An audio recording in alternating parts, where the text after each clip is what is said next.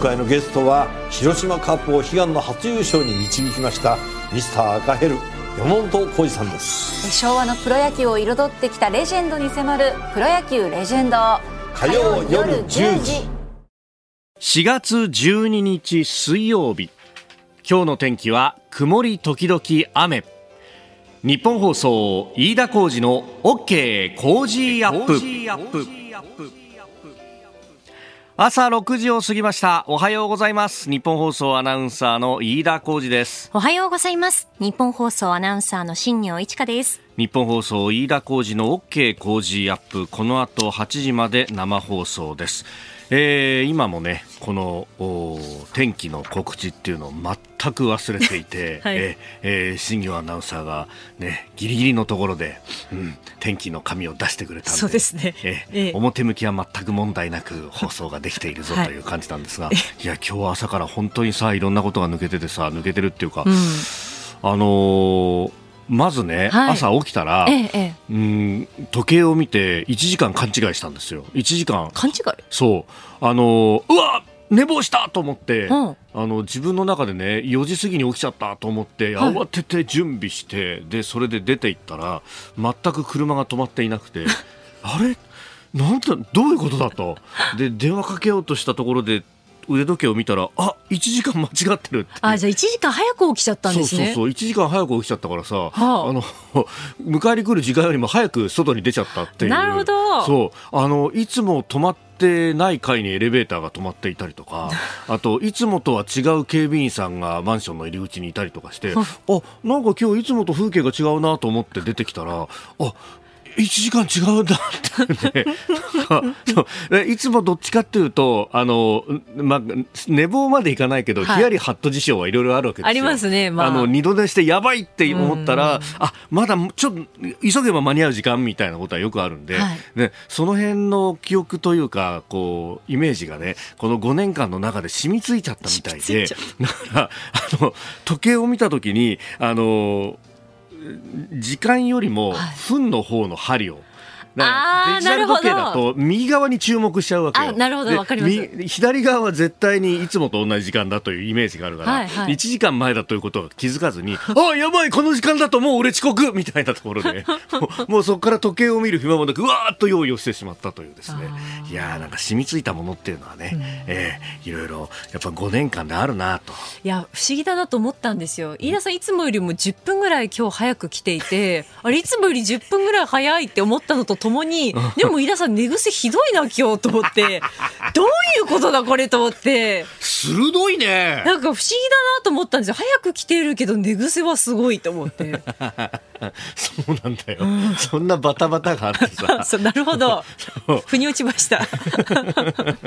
いややっぱさ5年やってるといろんなことかなというね,、ね。えー、そんな5年間を縮小したようなですね、はい、えー、今日は朝だったわけなんですがえ、えー、5年経つといろんなことが起こるねということで、えー、今日も告知でございますよ。あの東京国際フォーラムのイベント、はい、ね、6月25日日曜日15時開演でございます。であのまあ一応ですね番組がスタートしてから5年が丸5年が経ったということで、まあ、あの大きなキャパシティのところでやってみようじゃないかということでですね、まあ、あのその場では非常に興奮をしていいじゃないいいじゃないなんつって言わなきゃよかったねというようなですね、まあそんなことはないんですが、あのいややっぱり5000人埋めるのは本当大変だなというのがありまして、ね。ね、えー、ぜひ皆さんあの今チケット絶賛発売中売るほどございます。えー、チケット1枚6500円ね、えー、共同東京でも受け付けておりますし、チケットピアでも受け付けております。えー、共同東京電話番号申し上げます。0570-089922、0570-089922番、えー、この番組のホームページ上にチケットのね、あの購入方法等々挙げておりますのでぜひぜひえお越しいただければと思います、はい、今日のコメンテーターの高橋大石さんも出演いたします、うん、他にも、えー、青山茂春さん須田慎一郎さん宮崎哲也さん飯田康之さん佐々木俊直さん峰村健二さん小泉優さん高橋杉雄さん東野敦子さんというラインナップでございます。まああのこのね、えー、ラインナップだとウクライナの話もすると思いますしまた経済についてもね、えー、上田新体制が6月25日というとですね2度目の金融政策決定会合を行った直後だということもありますので、まあ、日本経済がこれから変わっていくのかどうなのか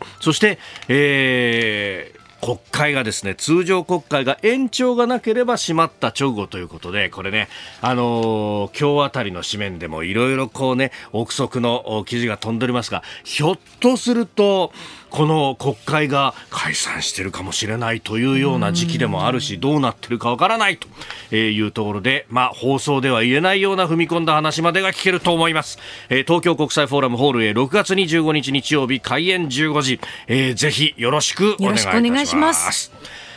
あなたの声を届けますリスナーズオピニオン。この傾向時アップはリスナーのあなた、コメンテーター、私、田新行アナウンサー、番組スタッフ、みんなで作り上げるニュース番組です。えー、ぜひメールやツイッターで、えー、ご意見等々お寄せいただければと思います。早起きしてる人にとってはね、この1時間のね、はい、えー、とか、時計の見間違いっていうのはあるあるのようですね。長友のとこさん。確かこの方、あの、朝、新聞を配達されてるんじゃなかったかな。えー、普段1時20分とかに起きるから、あやっぱ早いっすね。寝坊した2時20分だと飛び起きて用意してはたと気づくと、12時20分だった。あデジタル時計のね、えー、時間のあの10の位が見えてなかったと。ああ、なるほど。ああ、わかる、ね、ありますよね、そういうことね。飯田さん今日早く起きちゃって、その早く起きた分の時間をどうしたんですか？で。いやだからもうさ、うん、バーッと用意して外出ちゃってさどうしようって思って、うん、でもはたと気づいたのよそこで、俺時計のアラームをこれ止めてないぞと。あとアラームを止めて二度寝して出てきちゃったとか本当に勘違いしてた、はいはい、だからもうアラームは鳴ったもんだと思ってたから特に止める作業してなかったんでこのまま行くと女房子供が起きちゃって俺すげえ恨まれると思ってそうですよね。そのためだけに家に一旦帰って ガチャって開けて開けて。アラームだけ止めて、はい、でもう一回家出るっていう、ね、あなるほどなるほど。さん にこの人は一体何をやってるんだって出てきたと思ったら、すぐ戻って。死んだ目で見られて。そうそうそうそうそう。でもこれを説明するわけにもいかないそうですよね。こういうことがありましてって、警備員さんに説明するのもね。そうそうそうですよね。あとはね、早くタクシー来てくれって。あ、もう外で待ってた。もう出てきちゃったからもう引っ込みつかないっていうかなんていうか そうなんありますよねそういうこと。本当に。さて、えー、今朝のコメンテーターはジャーナリストおじゃないわ、えー、数量政策学者高橋洋一さんです。この後本当に動揺してるね、えー、6時半過ぎからご登場です、えー、まずはあのー、これは学研から出ている新潮ですが新聞テレビネットではわからない日本経済について高橋洋一先生に聞いてみたという本、えー、これが出ております。であのー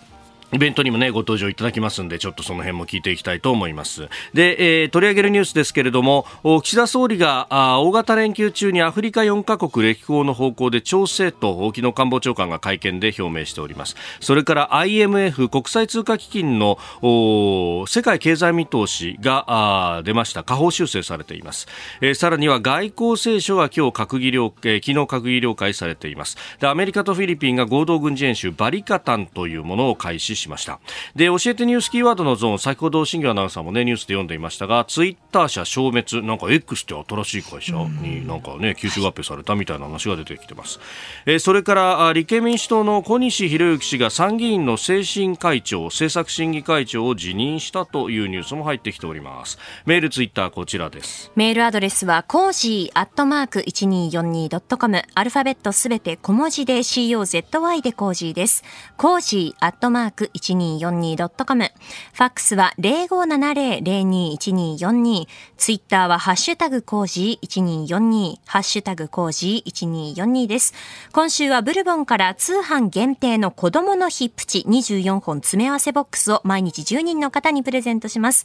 コージーアップの番組ホームページにプレゼントの応募フォームがあります。こちらに住所やお名前、電話番号を登録してご応募ください。ここが気になるのコーナーです。スタジオ朝刊各紙が入ってまいりました。今日の紙面はまあバラバラという感じであります。結構ね、えー、特集で紙面取るというところもありますが、読売とそれから産経は、うん、衆議院の4つの補選が、まあ、昨日告示されたというニュースであります。読売新聞、物価高少子化安保問う衆院4補選告示、えー、23日投開票、解散の時期影響も。えー、産経新聞首相中間評価解散占う、えー、衆院4補選告示23日投開票全勝なら早期の降参ということで、まあ、あ統一地方選と並んでねこの衆議院とそれから、えー、参議院の大分選挙区これはもうすでに告示されてますけれどもが、うん、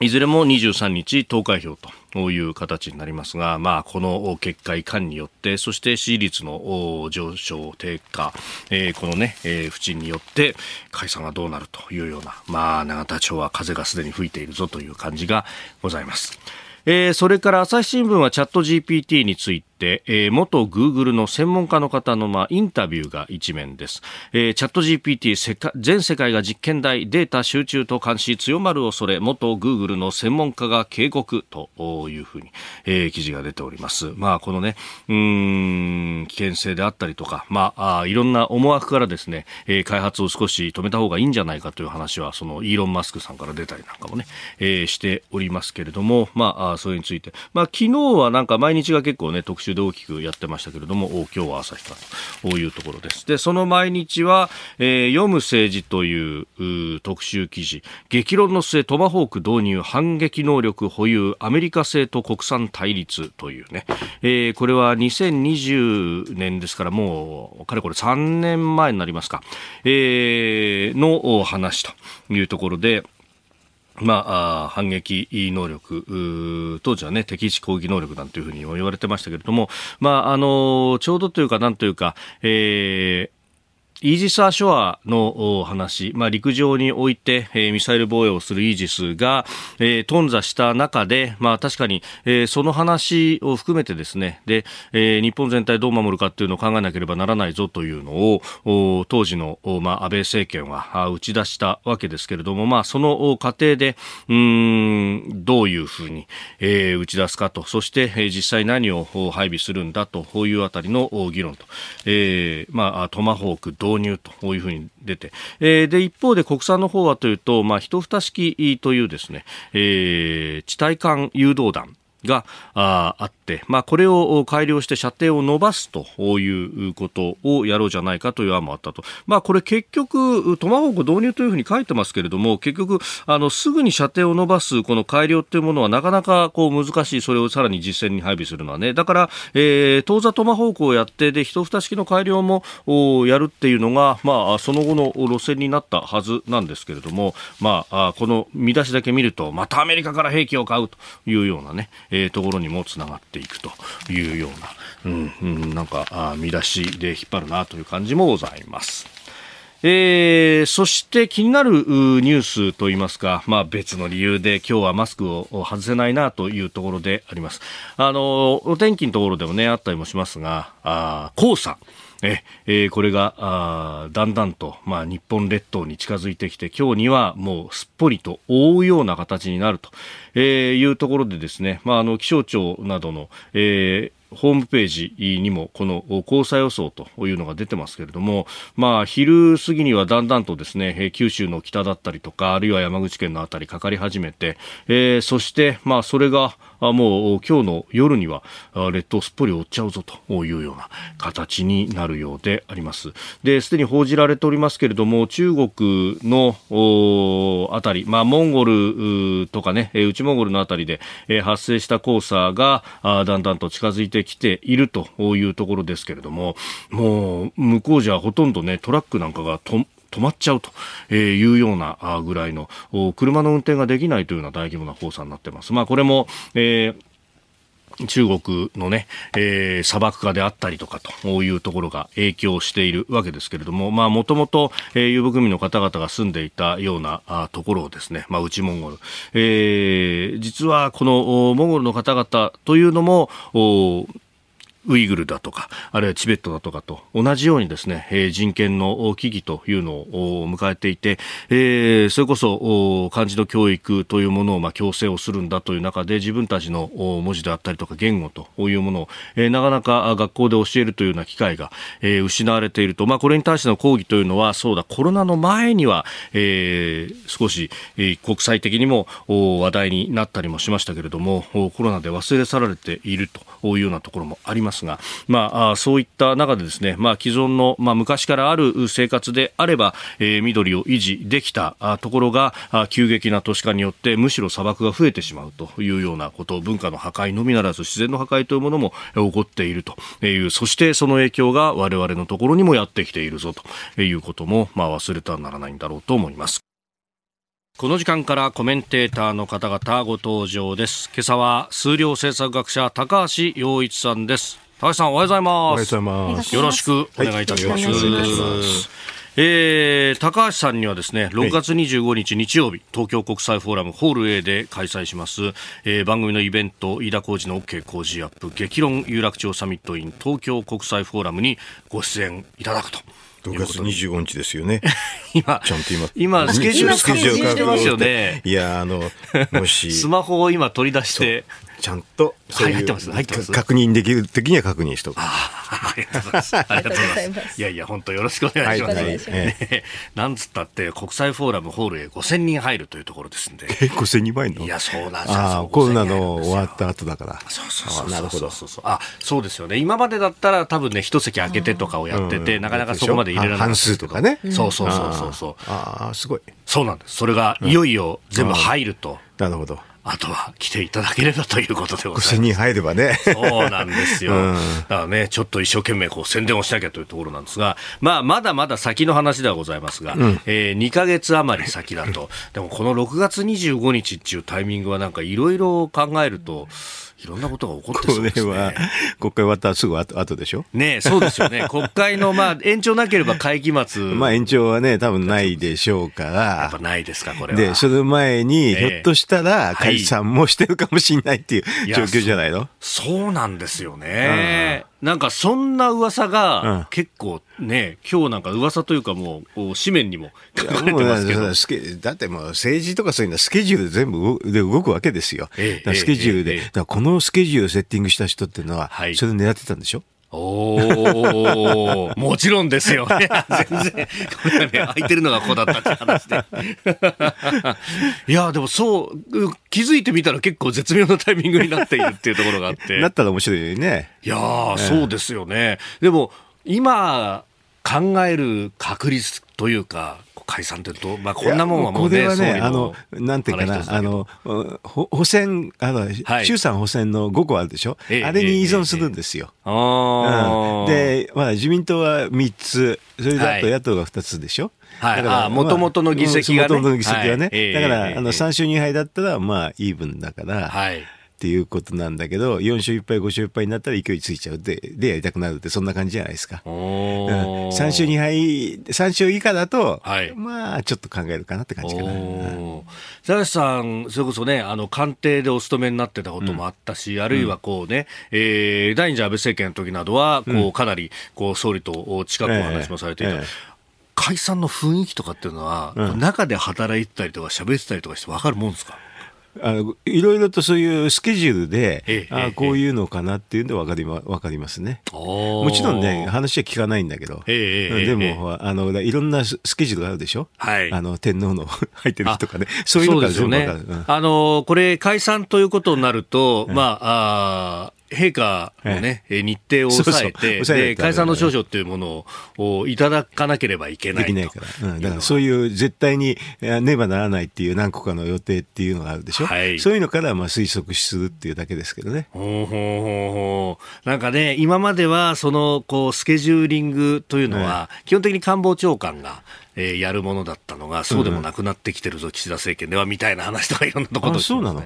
あのでも、多分官房長官がやらないと、他やる人いないと思うけどね、おえー、ちょっとやりにくいよね、やっぱそうすると、官房長官は、まあ、だ菅さんと安倍さんの関係とかでね、うん、えー、聞かずとも察知みたいなものがこうあったりするわけです。ああ、わかんないですよ、そこの関係はね。でも、うん、官房長官やらないとね、え、なんでって感じになるわね。おー、で、これね、あの、まあ、陛下のスケジューリングもそうだし、えあるいは国会を延長するかどうなのかとか、えこう、いろんなサインっていうものが見えてくるわけですか。そうでしょう。でも、今回はよくよく考えてみたら、そのね、はい、勢いが一一番つくのはサミットでしょうからね、その後、早くやった方がいいっていう判断に、もしね、補選が調子よければね、はい、ななるんじゃないですかね。ええ、でみんなそれはあの政治家もそうやって思ってるから、はい、あの補選どうなるのかなと思ってるんじゃないですか。だから3勝2敗なのか、4勝1敗なのか、5勝0敗なのか、2, 2勝3敗なのかとかね。あもう2勝3敗だったら多分もう、ああそういう。やらないと思うけどね。噂も吹き飛んじゃうみたいなことになってくると。いやー、6月25日、ぜひともお越しいただきたいと。で、まあ、あの、経済についてもね、ええ2回目の金融政策決定会合がおそらく行われた直後ですんで、あまあ、この辺も何が起こるかというところで、まあ、うん、あの、ぜひですね、高橋さんの新しく出た本で、そのあたり予習をしていただければと思いまして、はい、ええー、新聞テレビによってではわからない日本経済について高橋洋一先生に聞いてみた。えー、学研から4月11日発売ということで、えー、昨日出たばかりという本でございます。ええー、表紙とかね、はい、あとね、表題って私知らないからね。あ、あそれ、そういう表題なのと今思って。結構あの、図とかグラフとかが満載になっていて、非常にわかりやすい、ね、見開き、見開きにしてんでしょ？だから、ちょっと編集してね、うん、ねあの、まあ、非常に基本的な話を、えー、と書いてあったんで、監修してくれって言われたから、ここ全然違うよって数箇所直しましたけどね。なるほど。うん、全然違うっていう感じでね。うん、えー、こちらの本をですね、今日は3人の方にプレゼントいたします。えー、メールで件名に高橋さんの本プレゼントとお書きになって、アドレスはコージーアットマーク 1242.com、 COZY コージーアットマーク 1242.com、締め切りは今日の深夜0時まで、当選者の発表は発送をもって代えさせていただきます。6月25日日曜日日本最大級の討論イベント開催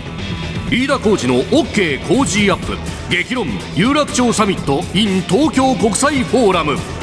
青山茂春須田慎一郎宮崎哲也飯田康之佐々木俊直高橋陽一峯村健二小泉悠高橋杉雄東野篤子。激変する世界で日本はどこへ向かうのか。論客たちが大激論。チケットは電話でも受付中。0570-08-9922 0570-08-9922共同東京まであなたと一緒にニュースを考える飯田浩二の OK 工事アップ。コメンテーターの方々と7時をまたいでニュースを掘り下げてまいります。今朝は数量政策学者高橋洋一さんです。引き続きよろしくお願いします。よろしくお願いいたします。えー、ではまず株と為替の値動きをお伝えしておきます、えー、現地11日のニューヨーク株式市場ダウ平均株価は前の日と比べ98ドル27セント高い3万3684ドル79セントで取引を終えました。ハイテク銘柄中心ナスダック総合指数は52.48ポイント下がって1万2000飛び31.88でした。一方、円相場は1ドル133円70銭付近で取引されております。えー、3月の消費者物価指数の発表を引き換えて様子見ムードが広がっている中、まあ、あやや上げたという形になったようであります。あの先週末に出た雇用統計は市場の予想とほぼ同じっていうふうに言われてましたけれども、うん、まあ雇用は堅調と見て 堅調でしょ、うん、アメリカは。まああのいいわゆるナイルっていうのは、はい、まあ、達成してるって感じだから、まあ、これ以上失業率が下がるとインフレが上がっちゃうよっていうそのギリギリのライン失業,、ね、失業率がもうそんなに下がらなくてインフレが上がりやすいってそういう状況でしょうね。だからやっぱりちょっとあのなんていうかな利上げっていうのはあると思うんですけどね。はい、まあこの状況だと、うん、まあなかなかその人手不足が解消されなかったりとか、賃金上がる圧力が大きいから。インフレが高まっちゃうぞと、ね、インフレが、だって失業率が下がらなくてね、インフレだけ上がっても全然いいことないじゃないですかっていうのは。うん、でもすごくだから経済の状況はいいんですよ。要するに失業率がすごい下がってるってことはね、はい、人手不足があるっていうのはいいことなんですよ。うん、で一方で、この利上げのまあ副作用みたいに言われるのが、うん、ここのところね、中堅の銀行がいくつか破綻したりとかしてですね、あの中堅の銀行は破綻するけど、あれ、自業自得のところもずいぶんあってね、要するにあのなんか環境だとか SDGs とか言って、すごい長期債を買ってる人がいてね、はい、それはちょっとリスクがありすぎでしょという感じですけどね。それで金利が反転すると長期債はものすごく値下がりするんで、はい、あのあとはあれですよね、あのえなんだっけあのソソなんだあのなんとか SV シリコンバレーバンクね、えー、ああれはなんかほとんどが預金が法人でしょ、はい、な、えー、なんなのって感じだよね。あ 法人の、まあ、預金、スタートアップの企業とかね、えー、が多くて、それがもう逃げ足がものすごく早かったそれ早いでしょ。うん。だから、あれでしょ、ほんのちょっとやると、まあ、流動性リスクって言うんですけどね。はい。あの、なんか、預金流出に対応できないって。そういうところでににもかかわらず、長期債のね、うん、SVGs とかね、環境、とか、はい。え、あの SDGs の環境関連をね、で、長期債買ってたらね、まあ、でも金利リスク抱えて、あと流動性リスクも抱えるってんだから、はい、ちょっと、なんか銀行経営としてはどうかなと思いましたけどね。あ まあ、いつでも引き出しに応じなきゃなんないよっていう意味では、もうね、かなり短期の。お金を長期債にある意味固定しちゃったと。だめなんですよ。だから長期債に固定すると金利リスクも大きくなるし、流動性リスクも両方とも大きくなっちゃう。で短期債でしたら金利リスクほとんどないんですよね。だから金利が上がったって全然関係ないですよ。あその代わり、その平時の利回りがそれほど大きくない。そう。だから短期だから当然ですけどね。で、見れば在宅しちゃったってことなんでね。ああ、で、それで、まあ反転しちゃったから。それは反転したらそうなりますよ。でも当然お金が欲しいから、含み益じゃなくて、これ確定させて損を出さなきゃいけなかったと。そうですよ。そうそうしてでも現金が欲しかった、うん、だからそれはもう完全な銀行オペレーションの問題ですからね、そういうのについてどこまでね、FRB が面倒を見るかって話ですよ。うんえさて、えー、では日本のニュースであります取り上げるのはこちらのニュースです。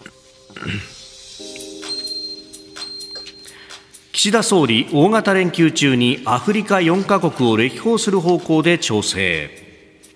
ゴールデンウィークにエジプト、ガーナ、ケニア及びモザンビークを訪問するべく調整を行っているところであります。本年 G7 議長国を務める日本として、これらの国を歴訪し、ウクライナ情勢や地域の平和と安定に向けた取り組み等において、連携を確認するとともに、これらの諸国との会談を踏まえ、G7 広島サミットに臨むことは重要な意義があると考えています。岸田総理大臣は大型連休中にアフリカ4カ国を歴訪する方向で調整しています。えお聞きいただきました通り松野官房長官が昨日の会見の中で明らかにしました。エジプト、ガーナ、ケニア、モザンビークのアフリカ4カ国歴訪の方向とのことです。えー、5月のね、えー、中旬、まあ、下旬にはサミットがいよいよ行われるということで、うん、その前にアフリカにも行っておこうよという話ですか。うん外交の騎士だね。外交の騎士だ。うん、まあ、外務大臣なかったですからね。なかったですからね。やっぱり、あれでしょう、この間のウクライナのやつでね、はい。もうホームランかっ飛ばしてみたいな、グッドタイミングだったんでね。うん。それで、まあ、外交の騎士だをアピールしたいんじゃないですかね。うん。うん、そう、あれはタイミング的にも、ちょうど習近平氏が。行った時だったから、もう、ドンピシャ。ドンピシャですから。うん。本当に、あの、立派なタイミングですよ。えー、えー、えー文句ない、文句のないて、で、ないような感じでね、はい。うん、かたやあれですよね、どなんか、犯罪者、と会ってる習近平と、あのね、まあ、国際刑事裁判所からね、そうそう、えー、訴追されているということですそれでいいところで会ってるね、あの、はい、なんか習近平とね、うん、あの、ブチャでね、ちゃんとお祈りをしてる岸田さんっていうんでね、はい、それで、セームタイム、セームデイっていうね、セームデイ、セームタイムっていうことでね、両方大義があって、あの、外国の新聞なんかもそうやって両方ののけてましたよね。うん。う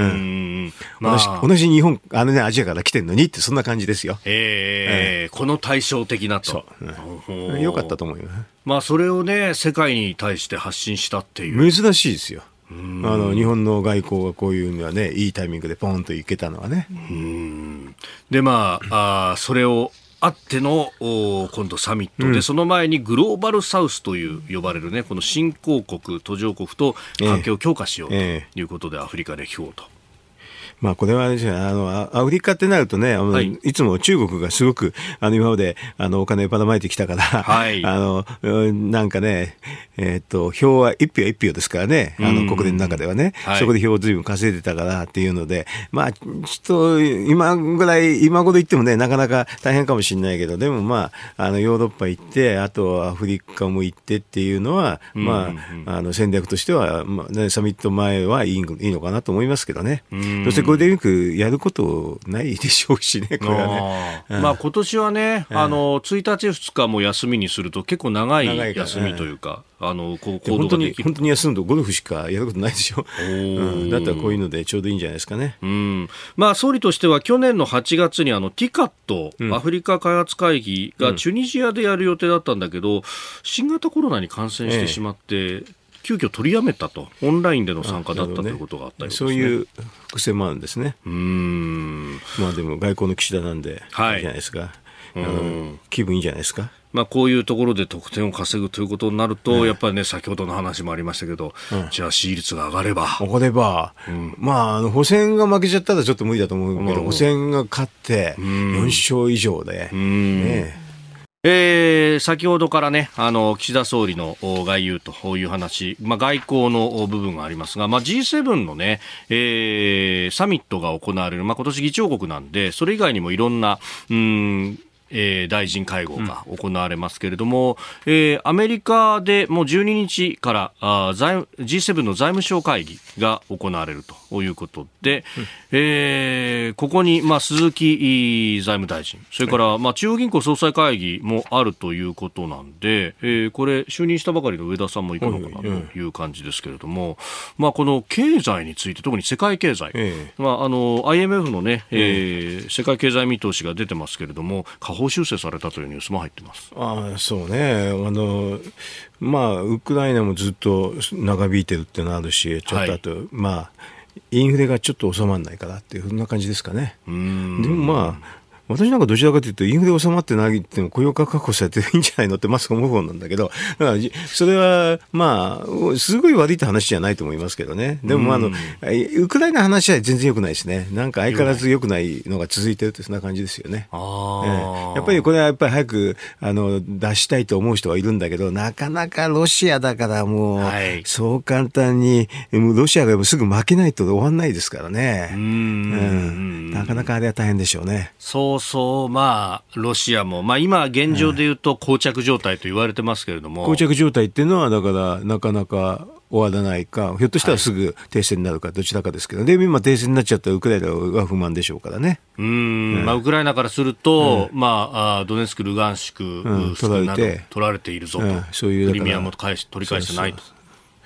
えー、だからちょっとね、クリミアまで行くかどうかわかんないですけどね、はい、少なくともね、あの、そこを追い返すっていう話にする。でも、それをするとロ、ロシアはこんなに犠牲にしたのにっていう話になるでしょ？だからなかなか難しいでしょ？これで、中国がやるって言ったって第三者じゃないからね、難しいですよね。うん、本当はこれ、両当事者がもう比例してね、もうやめようっていうことしかないんだよね。あの、疲れちゃったって言ってね。ああ、もうこれ以上戦えないってところまで。まだそういう段階。段階じゃないでしょうね。今、ちょっと弱みを見せたらって思うから、はい、結構頑張っちゃいましたね。まあ、ウクライナに対しては、ね、西側がこう支援を続けていると、そうですね、戦車出して、次は戦闘機だと思います、戦闘機も出すでしょうね、多分ね。うん、まあ、これが経済に対しても、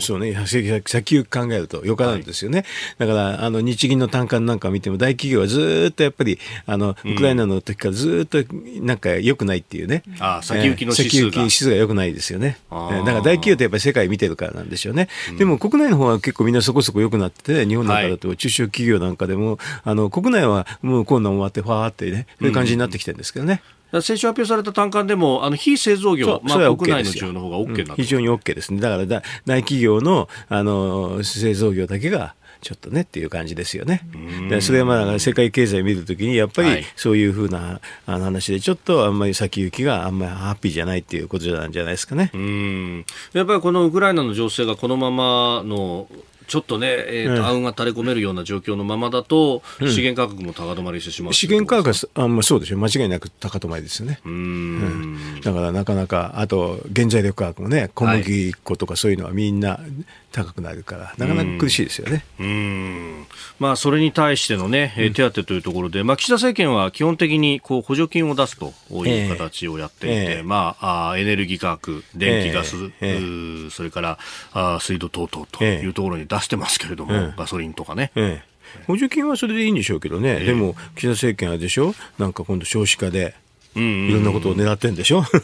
少子化対策で。異次元の少子化対策、うん、その財源どうするというとね、それで保険料って話になるでしょうけどね。はい、保険料っていうのはもう、もうあれは子ども保険やった時でもうなしなんだけど、うんうん、子供産まない人も保険料の対象になっちゃうじゃない。だから保保保険ですとね、はい。でもそれは保険にならないですよ。ね。うん、だからそうするとどうなるかっていうと、最後最後はあの広い意味での社会保障だから消費税に行くって、必ずこれは財務省が言い出すんじゃなくて、経団連が言いますよ。はいおそう言う言うまでずっと待ってるだけですよ。経団連からすると、確かに社会保険料だってことになると、これ、労使折半だから。労使折半だから、絶対に嫌だからって消費税だって絶対に言います、これは。もう分かってますよ、これは。だからこういうふうにやって、どういう、こういうふうな球投げたら、どういう、誰がどういう反応するか全部読んでますから。なるほど、うん、だからもういくらでも議論させておいて、はい、保険が、保険じゃ保険じゃないだろうっていうのを全部織り込みすで分かった分かったって感じで言わせといて、そのうち経団連が、うん、たまんなくなって、消費増税でって言うと思いますよ。なるほど。自分たちでは言い出さないけどね。一言も言わないけれど、まあ、こういう球投げたらどうなるかわかりますよ。今ね、新聞じゃこの保険料でどうするみたいな話してますけど。おかしいって言うでしょ。まあ、しかもこの選挙の時には増税じゃなくて保険料の話をして、うん、よくわかんないからみんな。うん。給料天引きなら一緒なんじゃないのみたいな。いや、そうじゃなくてみたいな。保険で保険ですとか言ってね。ええ、まあでもそれはね、あの、保険で落ちすぐってことは、あの、まずないと思いますけどね。だから最後は消費増税に行くって、そこまで待ってるんじゃないですか。なるほど。それが国益のための仕事。そうです。財務省。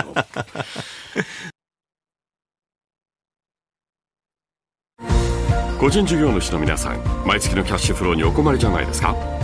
セゾンプラチナビジネスアメックスカードなら最長56日の支払い猶予で余裕を持ったキャッシュフローさまざまな支払いを一元管理して業務を効率化さあビジネスを後押しする一枚をセゾンプラチナビジネスアメックスカードさあ、ここで番組からのお知らせです。来週4月17日からの1週間のコージーは特別企画でお送りします。題して、日銀台湾ウクライナ永田町激論満塁ホームラン工事ダブルコメンテーターウィーク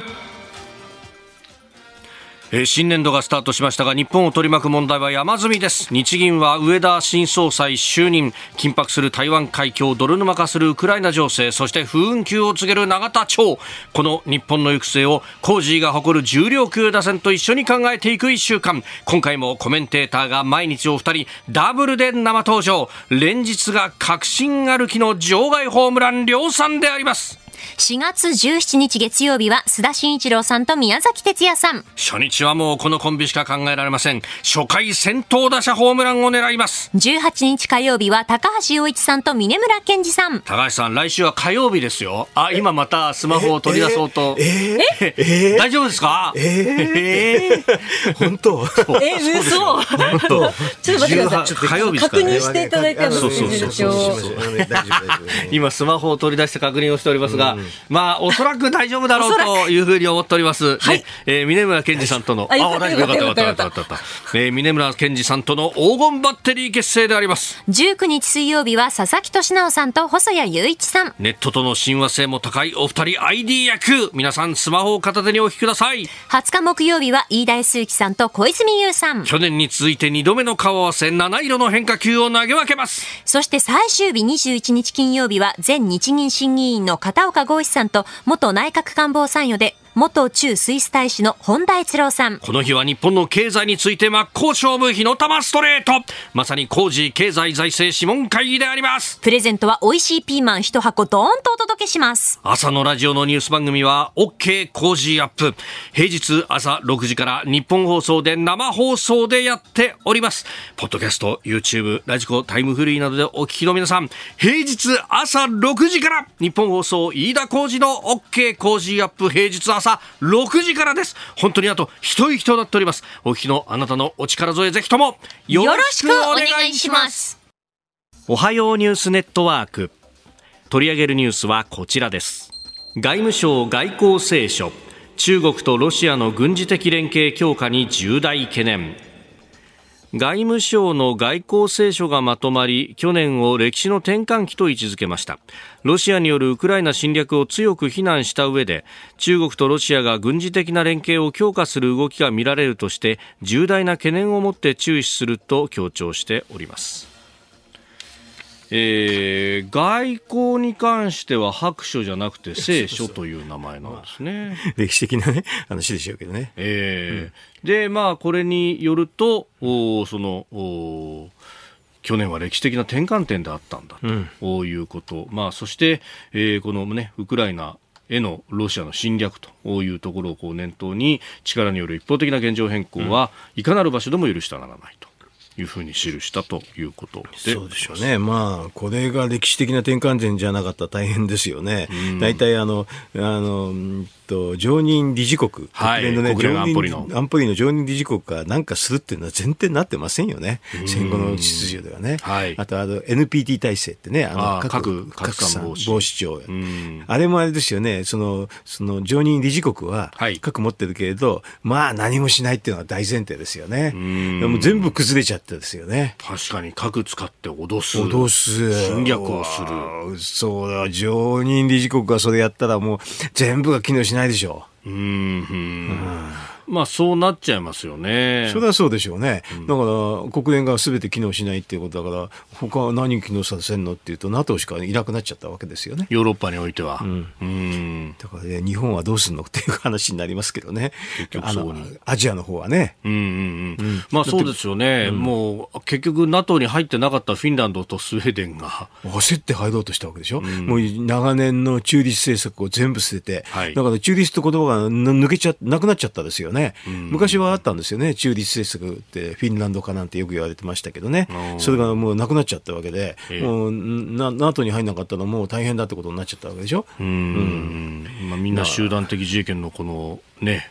傘のもとに。そうじゃないともう。あの心配で、だからウクライナがそもそもあれですよね、はい、あのえっと、集団的自衛権っていうか NATO に入ってないからこういうことやられちゃったんだしあと非核三原則取ってたからこういうふうにやられちゃったわけでしょ？でもあれでフィンランドは大あの憲法日本みたいな憲法9条がなくてよかったですねっていうことですよね。入ってるでしょ NATO に。フレキシブルに入ることができると。どうするんですかね日本は。パートナー国としてアジアの方だとオーストラリアとニュージーランドとまあ日本なんかはそうなんですけどね。あうん、この間ねオブザーバー的にそう行きましたよね。それでニュージーランドとオーストラリアなんてひょっとしたら NATO に入っちゃうかもしれませんよね。そうすると NATO という言葉も変えなきゃいけないんだけど、もう今や国連が機能しないかったらどうしようもないでしょ？うん、という時にその時日本はどうするんですかね？いや日本は入れないんですって言うのかな。憲法の制約が今の憲法だとちょっと難しいでしょうね。だから NATO に入るんだけど、はい、あのねあの NATO の人はみんな平等に誰か一国が抱いたらそこ助けに行くっていうことになってるけど行けないでしょ日本だけ。あやっぱりここは憲法9条の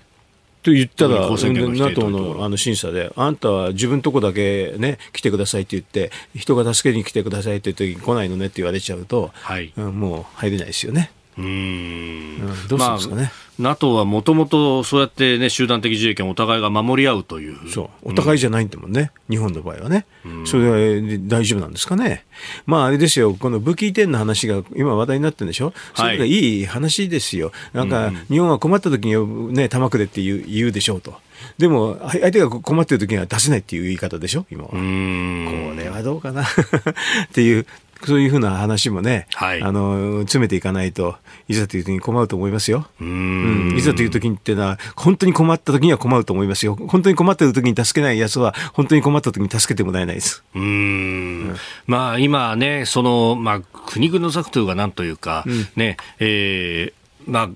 トラックを出してでそれは別に用途としては、うん、あ戦闘用ではないけれども、うん、まあ、現地に行ったらどう使われるかっていうのは、まあ、お任せいたしますと、うん、そういうちょっと、あとまあね、NATO の基金に出すとかね、はい、あの非殺傷能力の基金に出すと、だからそうするとそれは、えー、あのまあ、お金に色はついてないからっていうのでできますけどね、はい、でもそういう苦肉の策をやってるでできるよできそんなことやってたら本当にあの疑われちゃいますよね。うん。だから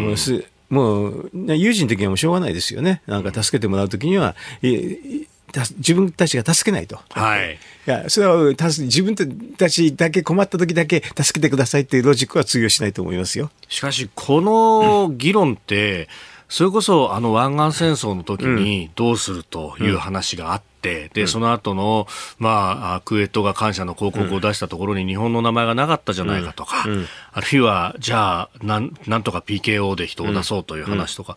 なんか30年ぐらい前からずっと堂々巡りを続けてるような感じがありますね。そうですね。まあ、それでもまだね、その時は中国の脅威とかね、はい、ロシアの脅威っていうのはそれほどでもなかったわけだから。うん,、まあ、ロシアはちょっとあったんですけどね、中国は脅威がなかったでしょ。はい、でも今回はこの外交、あの、聖書にあるようにね、中国とロシアが2つの脅威なんだけど、その2つが連携するって話ですからね。その他に北朝鮮もあるんですよね。はい、日本は、日本の周りに3つも核保有国の超あの危ない国があるわけで、それの状況であまり無防備ですよね。うん。まあ危ないっていうのは、まあ潜在的なリスクがあるかもしれないという。それはそうでしょうね。あ私に危ないって言った意味はもうね、非民主主義国は戦争を起こしやすいっていう、そういうね、これね、国際関係論でもう本当に理論理論らしい理論ってこれぐらいしかないんですよ。国際関係論って。だから結構勉強しやすいの、はっきり言うと。これぐらいしかないから。でも私これをちょっと数例的にやったことがあってね、いや、結構みんな雰囲気で喋るんだよね、国際関係論。案外簡単な学問です。だから。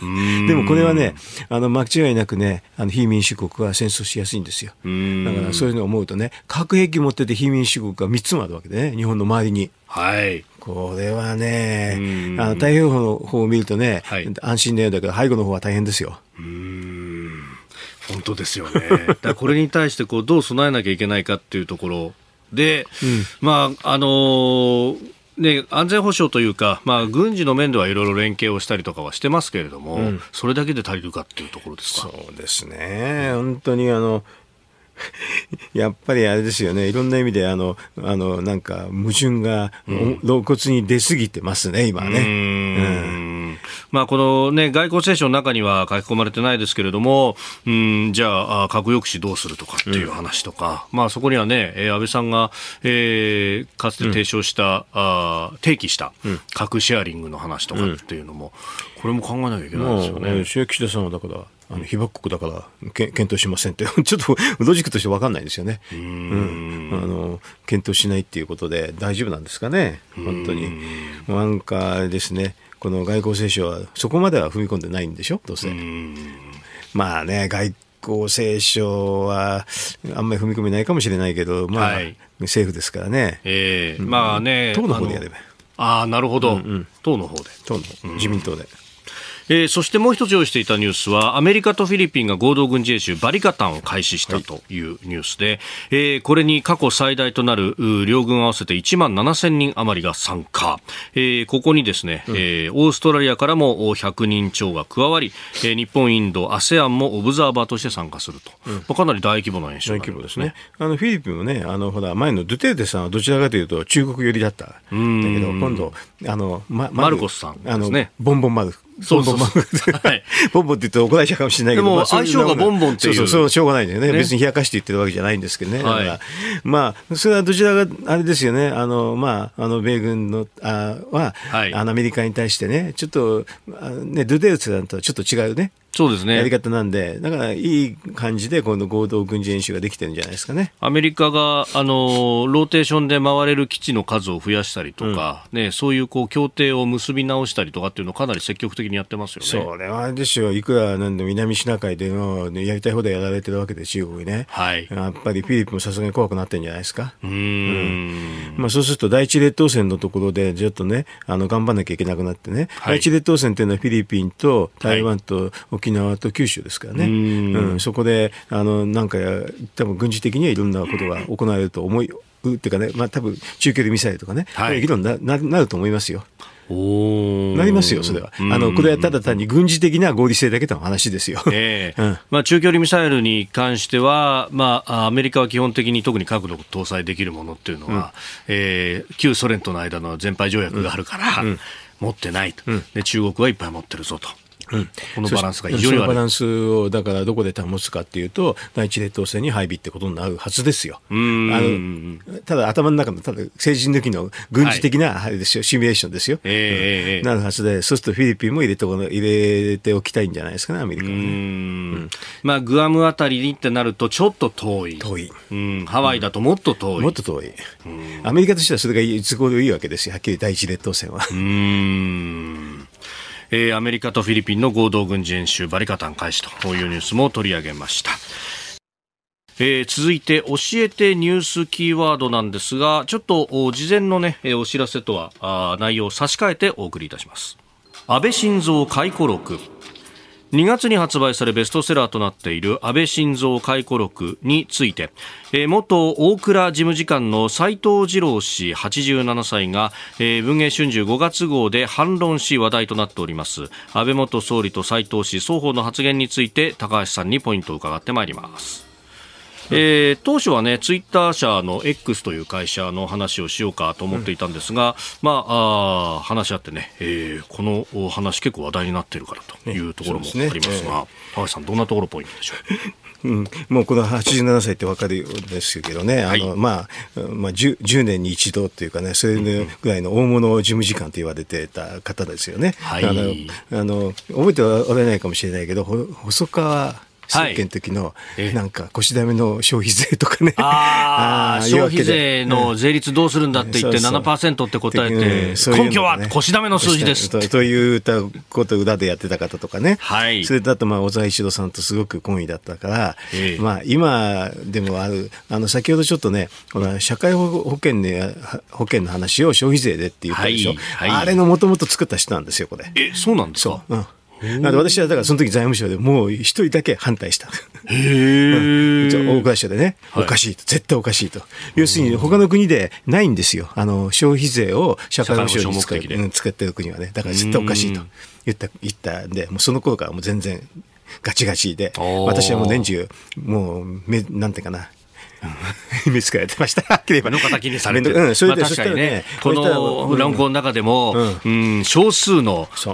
仲間あ、ね、自分の考えと一致する経済学者だけでなく、うん、えー、著名な経済学者の意見にも耳を傾けていただいた。全部民主党のあれじゃん、おかがあれじゃん、経済学者じゃないですか。それで、あともう一個言うとね、はい、ほら、私やって、ほら、小泉政権の時にやってた郵政民営官でしょ？はい、あれをズタズタにして国有化した後に自分がそこの社長に収まった人ですよ、この人。日本郵政の社長もされていた。うん、それで、でも安倍政権になったらスススって逃げちゃってね。うん。まあそういう感じなんでね、いろんなところで私はもうぶつかってるんだけど、うん、今言ったようにね、はい、あのあ、あれですよね、なんか収益収益って言うんだけど、はい、私も役所の時からそうだったんだけど、財務省いつもね、あの、グロスっていうかね、総債務残高、国債残高、はい、これが大きいから増税だっていうロジックなわけね。私はバランスシートで考えるわけね、はい、資産も。で、バランスシートで考えると何が違うかっていうと、増税が出てこないんですよ、償還あの借金を償還するときに資産を売れって話になるの。資産を売ってもいいわけ。要するに償還はしなきゃいけないって間違いないわけ。それを増税でやって資産を残しておいて増税でやるか、資産を売って償還するかの差が出るんですよ。で資産を売るってことにものすごい反対した人でね。何、何言ったかって、その明示的に言ったかどうか覚えてないんだけど、意味はあれだったんですよ。これはね、あの、天下り先の米びつだから、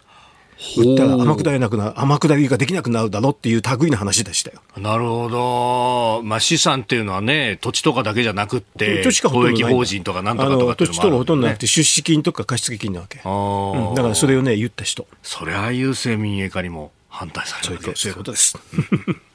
えー、今日のキーワード、安倍晋三回顧録でありました。セゾンプラチナビジネスアメックスカードが選ばれている理由。仕入れ費用、税金の支払いを一元管理して業務を効率化。支払い猶予が最長56日でキャッシュフローにゆとりもできます。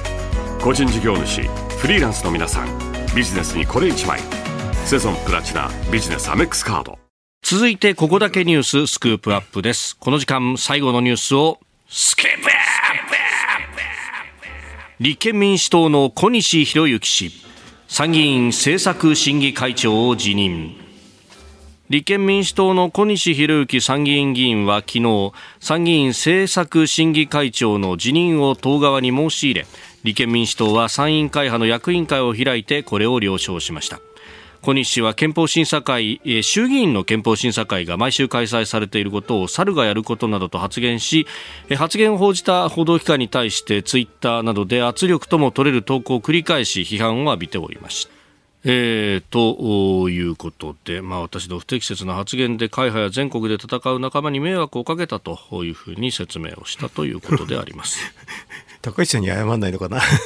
万死に値するとかいろいろ言ってたよね。うん、なんか高市さんには全然謝らないのかなと思ってたしあと、非常に面白かったんで元役人の私として面白かったのはね、はいはい、元放送制作家課長補佐に喧嘩を売るといい度胸だとフジテレビも言われたんでしょ？うん。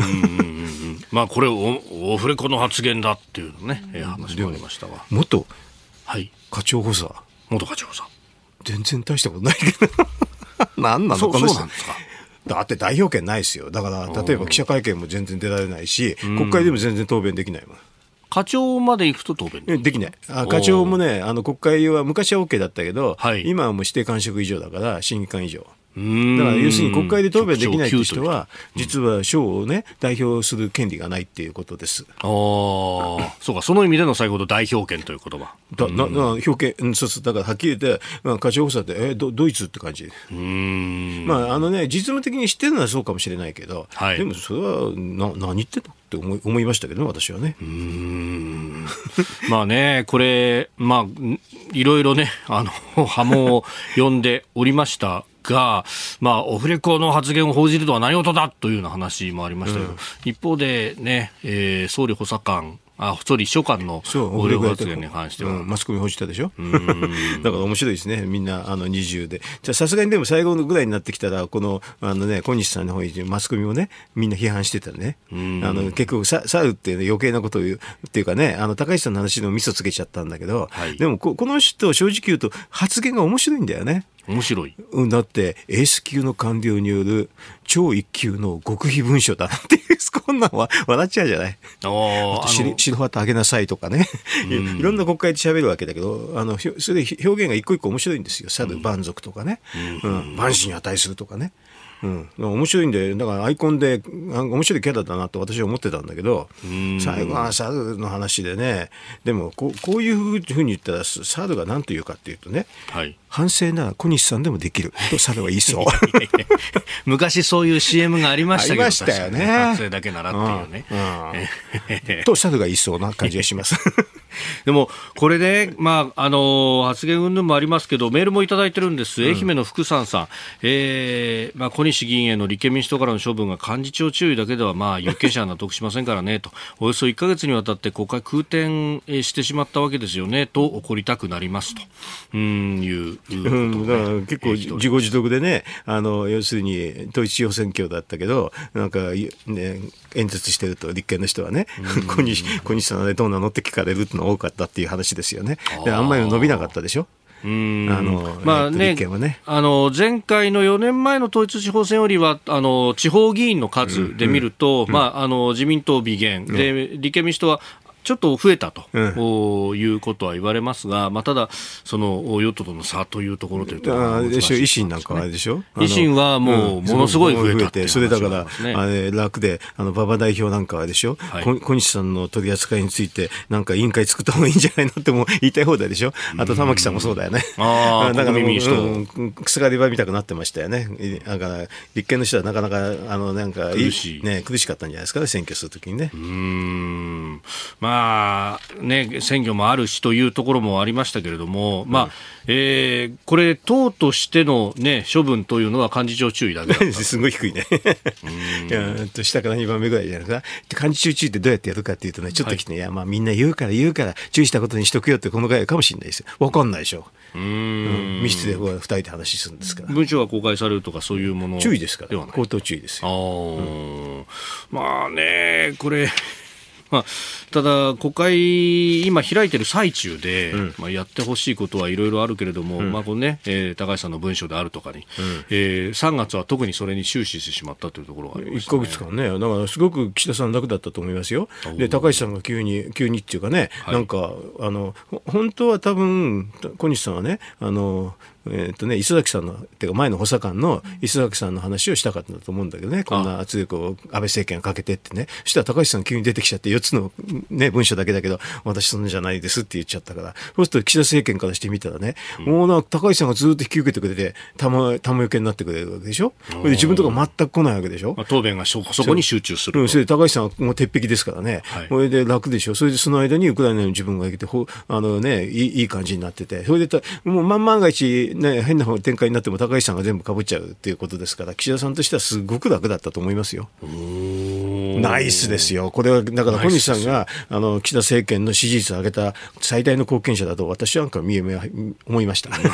そんな皮肉にもなってしひねくにも結果そうでしょ展開になってしまっていると。うんうん、まあ確かにあのね、80ページ弱のペーパーを見ると、うんうん、ほとんどその当時の総理 補佐官の磯崎洋介さんの話が中心であったと。だからあれ、高橋さんだけ抜いといてね、もともと高橋さんは全然ね、会の外だったから、あれ抜いてもよかったんだよね。まあ当時の総務大臣であったということで、名前が出てきていましたけれども、うん、確かにあれ抜いて、磯崎さんだけ攻めればよかったのになと、私なんか思いましたけどね。うん、だから、岸田さんはすごい、もう本当にあの参議院の、ね、予算委員会がものすごく楽だったでしょう。あで、まあね、えー月内というか、年度内に予算も通ってと、うん、それで問責決議も出ないで、ものすごい楽ですよ。ああ、そうか、普段普通であれば参院問責やって、それで審議時間延ばしてっていうのが戦術としてありました、ね、攻めたら、はい、問責しなかったら、しみしがつかんでしょ？でもそれはもう全然問責すらできなかったんでしょ？だか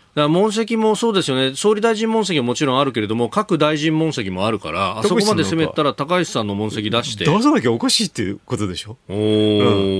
ん、出せなかったんだから、もう政治的には乾杯ですよ、あれは。うんなるほど。岸田さんって持ってますね。そういう意味では、あ展開がそういうふうにいったというのがあったわけですね。あなたと一緒に作る朝のニュース番組、飯田浩司の OK コージーアップ。ニッポン放送の放送エリア外でお聞きのあなた、そして海外でお聞きのあなた、今朝もポッドキャスト YouTube でご愛聴いただきましてありがとうございました。飯田浩司の OK コージーアップ東京有楽町ニッポン放送で月曜日から金曜日朝6時から8時まで生放送でお送りしています。番組ホームページでは登場いただくコメンテーターのラインナップや放送内容の原稿化された記事など情報盛りだくさんです。また公式ツイッターでは平日は毎日最新情報を配信中。ぜひチェックしてみてください。